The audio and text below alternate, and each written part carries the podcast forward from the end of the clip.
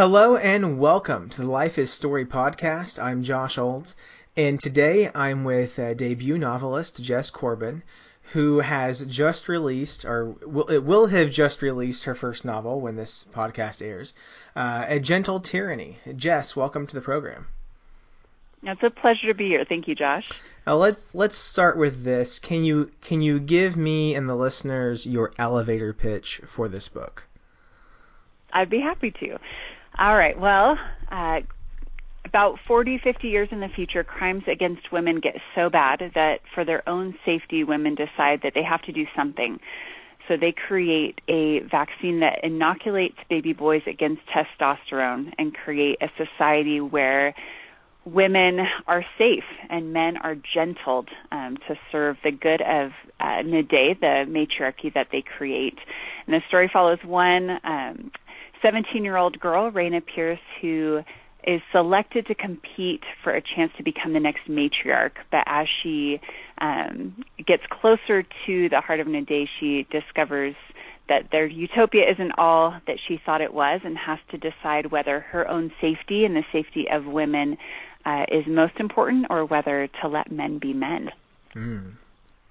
So this is following a a bunch of sort of YA dystopian fiction. Uh, it has a lot of those. I don't want to say tropes because they're not. It's not written as tropish. It's very well done. Um, but but YA dystopian fiction is a very crowded genre. Were you ever worried that your book would have trouble standing out amid all the other fiction that's thrown out there? Oh, that's a great question. Um, honestly, honestly, my greater fear um, was whether I could do the story justice mm-hmm. because I felt the concept when I would share the concept with with friends or family or industry professionals, uh, they loved the concept of it. They felt it was very different. Um, but being a first time novelist, um, I I wanted to know whether I could do it justice, whether I could write this story to a caliber and a level where where I could bring it to life in the right way because I felt the concept itself I think is intriguing. Um, but having having worked in nonfiction to that point, I, I knew enough to know it was a big big shift, and I needed to be able to do it well. Um, yeah, and in the in the time since writing or beginning this series, there have been obviously a lot more YA books that have come out. Mm-hmm. Um, so maybe now I should worry about that question. well, I, I don't think you have anything to worry about because it, it's it really is that thematic element that made this book stand out. Um, I, I you know th- there's there's a lot that has been done and it's been done because it works. Everybody is sort of playing off of um, almost a Hunger Games blueprint, I think, uh, and because it, it can be done in a lot of different ways and be done very successfully and be done very well and not be repetitive. Uh, but it hits on those things that that you know we know that people enjoy this type of fiction. And for mm-hmm. your story in particular, it really hits upon these thematic elements and the the hook is that Nade is this female dominated culture. Um, like where did this story come from? Like what were your influences? It really reminded me, in some respects. Uh, I don't know if you remember H.G. Wells' The Time Machine.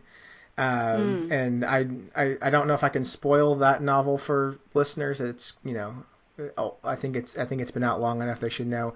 Uh, but sort of the the way in which um, that like was that an influence for you at all, or you know, where did the story come no, from? No, if I can be totally honest, mm-hmm. and people might decide they don't want to read the book when they hear this, but I had not read a lot of fiction when I started writing it. Mm. And so, I, but part of that, even when I would write nonfiction, it was really important to me so that I wouldn't be just absorbing other people's ideas. I wouldn't read anything in the genre of which I was writing. Mm-hmm. Um, and so it, it, it's funny that people have noticed some similarities with the Hunger Games and Divergent, um, but I didn't read those until my plot was pretty much set.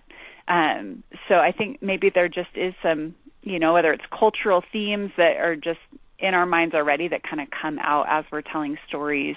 Um, but the the main influence on this story was honestly just a question, and I've I've heard that that's where a lot of great stories begin is just with the asking a question. And I remember exactly where I was when I asked the question, and it was in the middle of a bunch of just a slew of news stories on human trafficking and crimes against women, the Me Too movement. Um, and I remember just asking the question, what if we could do something about it? Mm-hmm. What would that look like? And and I I was in the shower. It's where all great ideas come. Nice long hot shower. and by the time I finished the shower, like I had the idea for the for the story, but it, it took a year for me to have the courage to really take a step forward and start writing it. Mm-hmm. Um, and then things just kind of flowed naturally out of that. And so you, your background is in nonfiction. So when you approach this, did did you approach it any differently? You know, like why why write a novel instead of an essay or an expose or a memoir or any mm. other nonfiction avenues you'd have to pursue that? Since that's sort of more in your wheelhouse. Uh, obviously, yeah. I think you can add novel uh, writing to your wheelhouse now. Uh, I'll, I'll allow you. I'll, I will allow you to do that. Um, but like like what made you go this story, uh, this theme, this message needs to be told in a fictionalized environment? Yeah, yeah. Well, I mentioned it took me a year to, to get the courage to do it because I I mean it felt very intimidating, I think. And most of my fiction friends, I thought, if I can be honest, were a little bit crazy. Like they talked about their fiction characters like they were family members. and I thought, oh man, I, I don't know if I can do that. Like I'm very linear. I've, you know, I've got my timeline on my nonfiction books. I can, you know, do one in three to six months. I know the process. And so to, to start over and to know, to know enough to know that it was it, it's learning a whole new skill set to mm-hmm. be able to write fiction. Um, I think was the the intimidating factor, but this story just wouldn't let me go, and I feel like it, it almost was outside of myself. There was, you know, a spiritual element just kind of pushing me forward in this, and and asking me if I was brave enough to take that step, and so. Um, that's what kind of pushed me toward it and and it was a big step you know it's it took me 4 years before I finished A Gentle Tyranny from the time I started writing um, kind of that concept in, in early stages. Um, and so I'm still kind of wondering why did I think this was a good idea? No, I but now I totally I'm I'm so glad I did it. Um, and I think it really is going to influence my nonfiction writing. Mm-hmm. Um, it's opened up a whole nother world of storytelling that's so different from the anecdotal stories that I would put in my nonfiction writing, but now I feel like, you know, story is so powerful, as you know, and I feel like it just it opened up a whole new world of art and um, conveying truth through story. I feel like is just a really powerful medium. Yeah, yeah, for sure. One of the things um, that I wrote in my review was that not knowing you, I wasn't sure where the novel's message was going and honestly, that for me was like a primary source of tension and suspense throughout the book, where I was going, I am either going to love this or hate this, depending on the conclusions uh, thematically that you that you come to. And um, mm. fortunately, I feel like you came down on the right side of things. Um, but That's there is good. there is a contingent of Christian culture that is very patriarchal and mm. as the novel shifts to to show that matriarchy has its own problems, uh, that the utopia of Nade comes at a rather severe price, I was I was kind of afraid that the solution was just going to be like, well, yeah, men should lead. That's how it goes in Christian conservative culture. Mm. You didn't go there. Uh, I'm I'm glad for that. Are you are, are I guess we'll start with this. Are you worried that your book may come across as too liberal? Hmm. Oh, that's a good question. I I feel like it. I'm I'm thinking of this series as a, as a whole, so I, I need to. Mm-hmm. I, I'm not I'm not worried about it. I I feel like it. I've I didn't come to the story with an agenda. I didn't come saying that, you know, I want to make a statement about this. I really felt the themes needed to sort of manifest themselves and be massaged out sort of naturally as they went and I really feel like they have. I'm really pleased with where with where it came out at the end and I think readers will be too regardless uh, uh, on wh- which side of certain fences that they fall on. I don't, I don't feel like this is going to be a divisive um conclusion at the end of the series. I think it's going to be one that that we can all get behind because it really just celebrates the unique strengths that men and women mm-hmm. both bring to the table.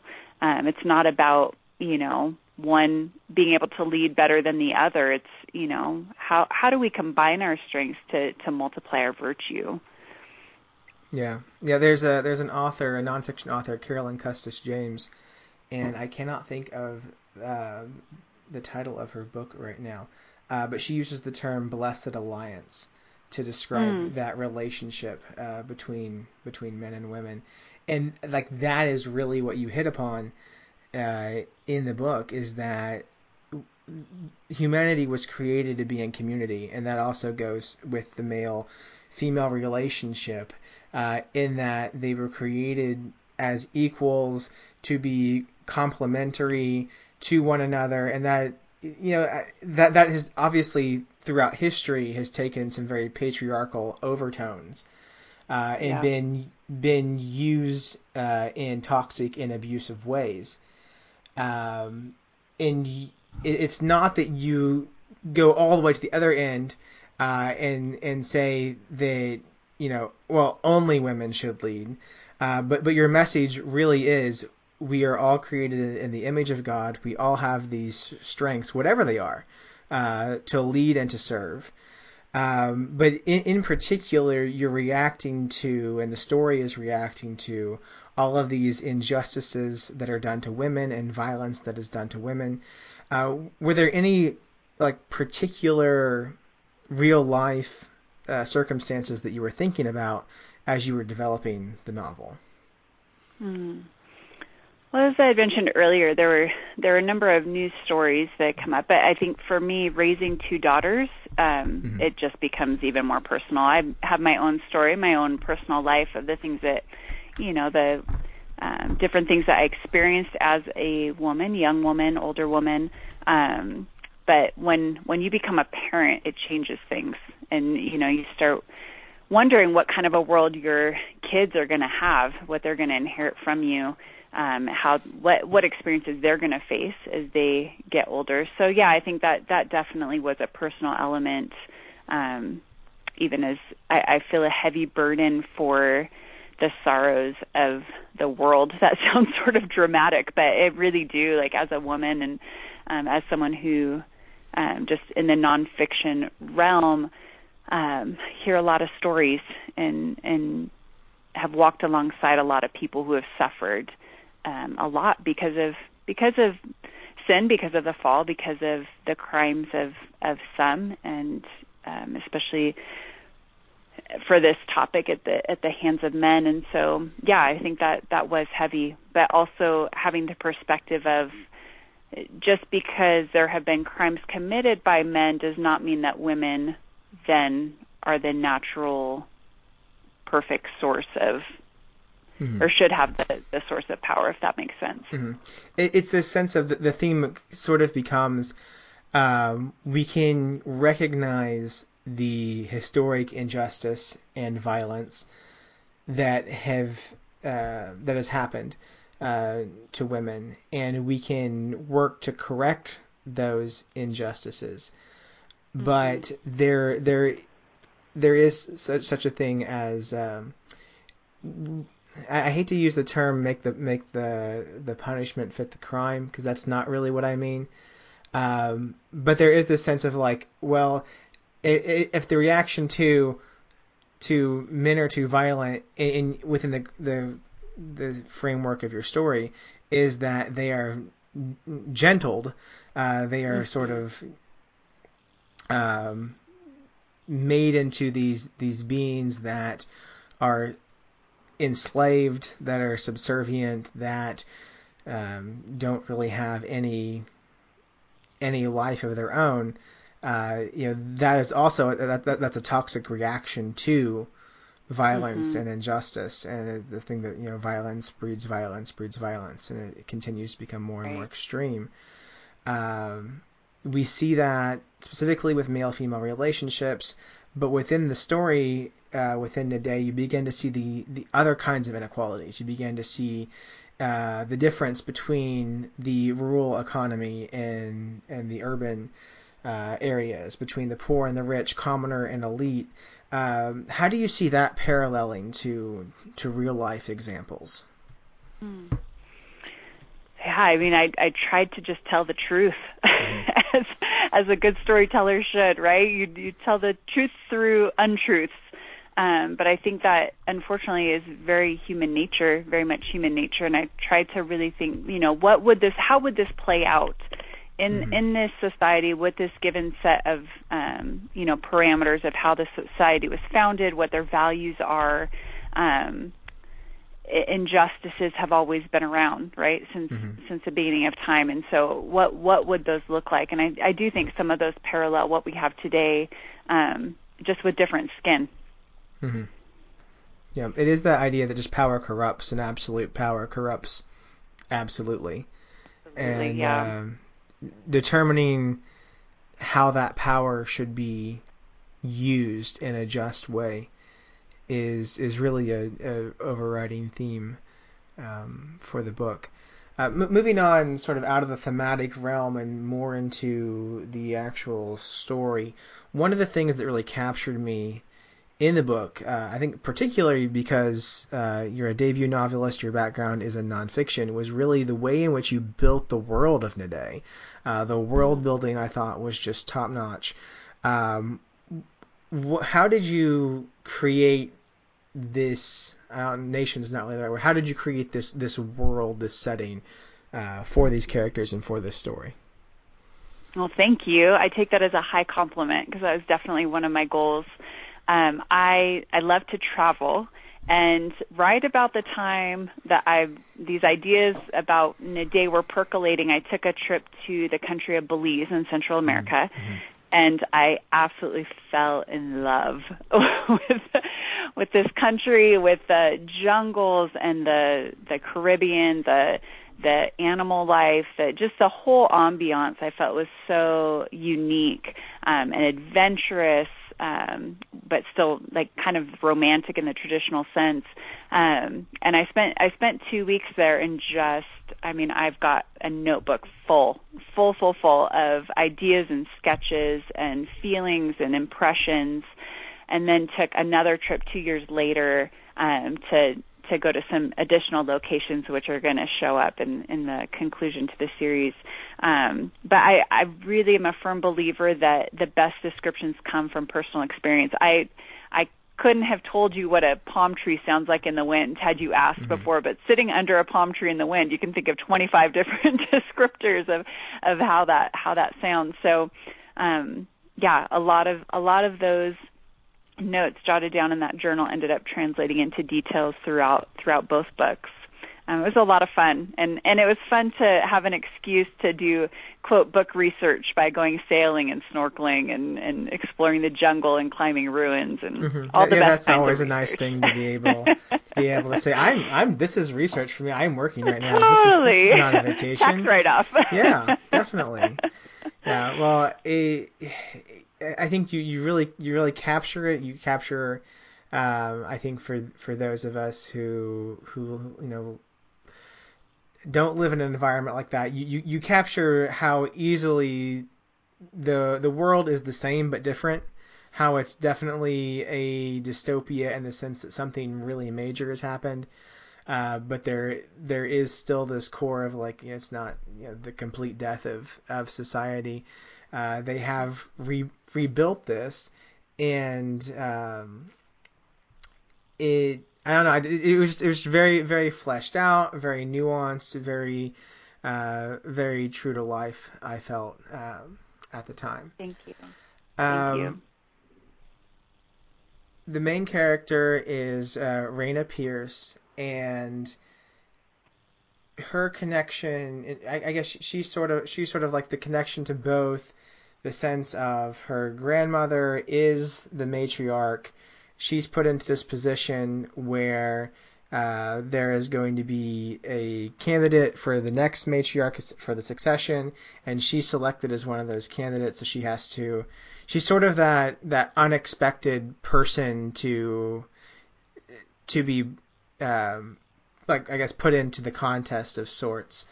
Um, and it's through through that that you begin to see the different aspects of Nade and the different. Um, um, I think one one of the areas is that, the, that each group has they have a different uh, vocation that they go into. When you're creating that aspect of of the world, um, you know, I, I, how did you determine okay that that uh, that aspect of the book. And like these are going to be the vocations. Uh, we're going to have the the political aspect of the world work this way. Hmm. yeah i mean it was just again just trying to think through if if this if women really were starting over if mm-hmm. if we were going to do it our way what would it look like? What would we value? What would we put an emphasis on? Um, what would we need in the form of gentle labor.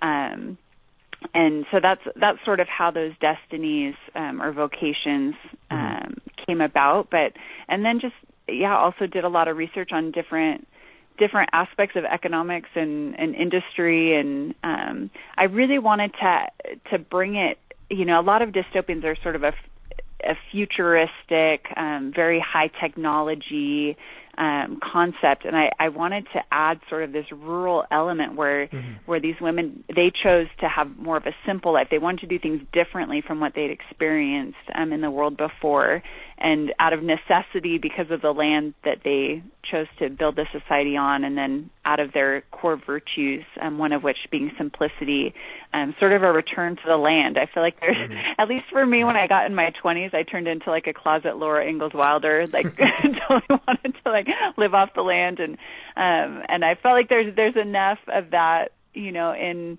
in culture now nowadays where you know people want their their farmhouse and their 40 acres that that it that it felt like that could be plausible. Mm-hmm. Mm-hmm. Well, moving on to a bit of a, a different topic. Um, I always like to ask writers about the technical aspects of their craft, and uh, this was your first novel, but you have a history in nonfiction. Did did this being fiction change the technical aspect of your writing process or your writing day any? Absolutely. Everything. It blew up my whole process. I'm still trying to put it back together.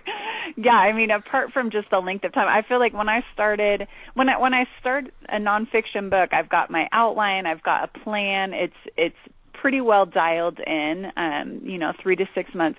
When I started mm-hmm. this, I felt like someone dumped a giant pile of bricks in front of me and said, "Build a house." Mm-hmm.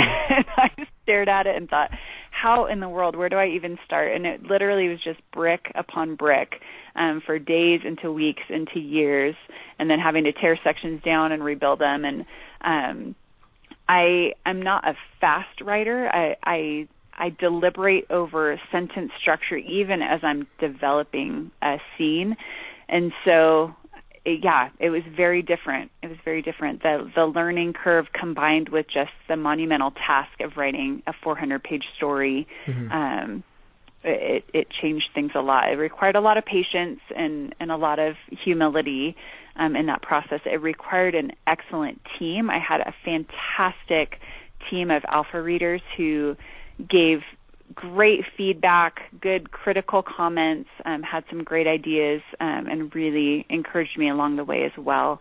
Um, just super, super grateful for them.